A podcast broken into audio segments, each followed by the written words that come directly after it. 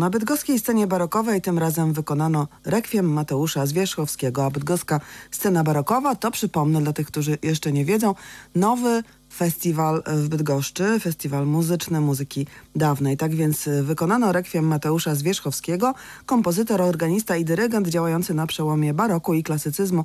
Związany był z Gniezdnem. Pozostawił ponad 50 kompozycji, które teraz są na nowo odkrywane przez pasjonatów muzyki dawnej. A w kinie Pomorzanim, gdzie odbywa się festiwal, wystąpili soliści Jadwiga Niedbalska-Desmuch, kontralt, Elżbieta Izdebska sopran, Przemysław Bański tenor, Krystian Psujek bas baryton, zespół wokalny chóru Polskiego Radia oraz zespół instrumentów dawnych pod kierownictwem Michała Marcinkowskiego. To wszyscy wykonawcy.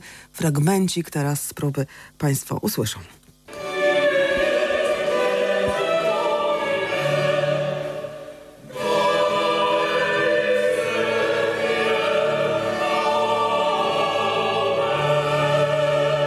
Izdebska, dyrektor artystyczny festiwalu Bydgoska Scena Barokowa. Dobromiła Lewiecka, śpiewaczka chóru Polskiego Radia. Michał Marcinkowski, skrzypek, któremu powierzono kierownictwo nad wykonaniem rekwiem Zwierzchowskiego. No właśnie, rekwiem Mateusza Zwierzchowskiego. Czego możemy się spodziewać? Tutaj mam wrażenie, że podczas bydgoskiej sceny barokowej, to jest pytanie do Eli, y, trochę y, zabawiacie się w takich prawdziwych archeologów, często dla publiczności. Tak, to prawda i takie zresztą było jedno z założeń naszego festiwalu, żeby nie tylko pokazywać dzieła, które jakoś są znane, popularne, tylko też y, pokazać tę część muzyki barokowej, która jest mało znana, albo która do tej pory nie była jeszcze wykonywana, a naszym celem jest przywracanie jej do życia i taki też jest trend związany z muzyką dawną, że bardzo dużo jest utworów, które uległy zapomnieniu, a teraz się do nich wraca. A Rekwiem Mateusza Zwierzchowskiego to jest dzieło pod tym względem szczególne, myślę, że dla nas y, bydgoszczan i tutaj osób związanych z regionem, ponieważ był to kompozytor, który był związany z Archikatedrą Gnieźnieńską, więc to jest taki lokalny akcent w naszym programie festiwalowym. Czy dla chóru Polskiego Radia y, dzieła Mateusza Zwierzchowskiego to też jest pewnego rodzaju odkrycie? Dla mnie na pewno. Ja jestem krakowianką z urodzenia, więc y, absolutnie jest to dla mnie odkrycie i powiem szczerze, jestem bardzo mile zaskoczona. To się fantastycznie śpiewa. Fantastycznie, bardzo wygodnie. E, rewelacja. Zaledwie zespół, prawda? Mhm. Chóru y, Polskiego Radia. Długo przygotowywaliście to rekwiem? No to trudno mierzyć w godzinach, w dniach. To jest taki rodzaj muzyki, bo to jest muzyka prosta tak naprawdę, napisana, oparta na kilku funkcjach, więc to można przygotować w jeden wieczór, a można też nad tym pracować i długie miesiące, więc nie zdradzę, jak długo nam zabrało.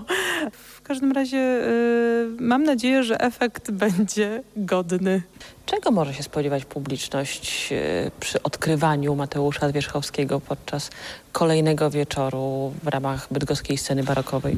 Może się spodziewać niespodzianek, y, nietypowych zwrotów harmonicznych, może troszeczkę nietypowej, a może nawet dziwnej instrumentacji. Rekwiem zostało napisane na dość mały skład instrumentów. Mamy dwoje skrzypiec, dwie trąbki, oraz grupę BC de facto. To nietypowy skład mimo wszystko? Nie, nietypowy. Brakuje y, chociażby w porównaniu do współczesnych brakuje partii y, altówek, które bardzo często dublowały bądź to wspierały partie altów bądź też tenorów w zależności od y, instrumentacji i, i, i, skali. Natomiast tak, jak powiedziałem, tu są dwoje, dwoje skrzypiec, dwie trąbki oraz grupa basso continuo. W naszym przypadku będzie to klawesyn, wiolonczela oraz wiolone, czyli basowy instrument instrument smyczkowy. Czego się można jeszcze spodziewać? Bardziej wprawni czy wytrawni melomani mogą usłyszeć zwroty charakterystyczne na przykład dla twórczości Vivaldiego, może niekoniecznie cytaty, ale są to y, konstrukcje y, fraz czy też linii melodycznych bardzo podobne do tego, jakie stosował mistrz z Wenecji. Ale także y, zwroty kadencyjne, które bardziej typowe były ówcześnie dla mistrzów muzyki niemieckiej, na przykład synów Jana Sebastiana Bacha, jak Karla Filipa czy Wilhelma Friedemana, a nawet można twórczości późniejszych mistrzów y, baroku, czy też szkół przedklasycznych, takich jak Graun, czy inni przedstawiciele szkoły berlińskiej. Stosowali podobne zwroty kadencyjne, jak można znaleźć w kilku miejscach u Zwierzchowskiego, na przykład w części Benedictus. Prosta muzyka e, pod względem harmonicznym, ale nie do końca pewnie prosta do wykonania, czy nie? Bardzo. E, to znaczy wygodna, o tak bym to powiedziała. E, zwłaszcza partia altowa, która zawsze jest jakimś tam wypełnieniem i jakby tu z mojego punktu widzenia, dla mnie to jest relaks.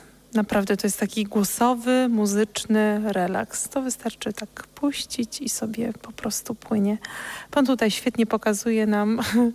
Także jeżeli podążymy za muzykami, myślę, że będzie bardzo pięknie. Jeszcze pytanie, dlaczego akurat padło na Mateusza Zwierzchowskiego? To był pomysł Doroty Zimnej, czyli prezesa naszego stowarzyszenia.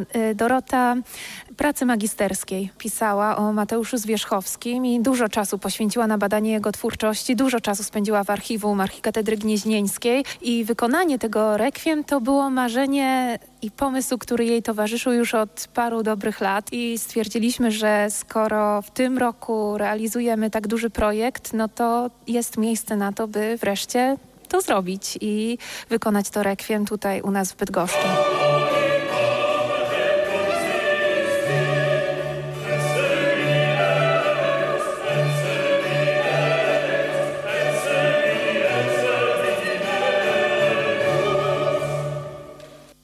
Tak brzmi rekwiem Mateusza Zwierzchowskiego, które zostało wykonane wczoraj na festiwalu nazywającym się Bydgoska Scena Barokowa.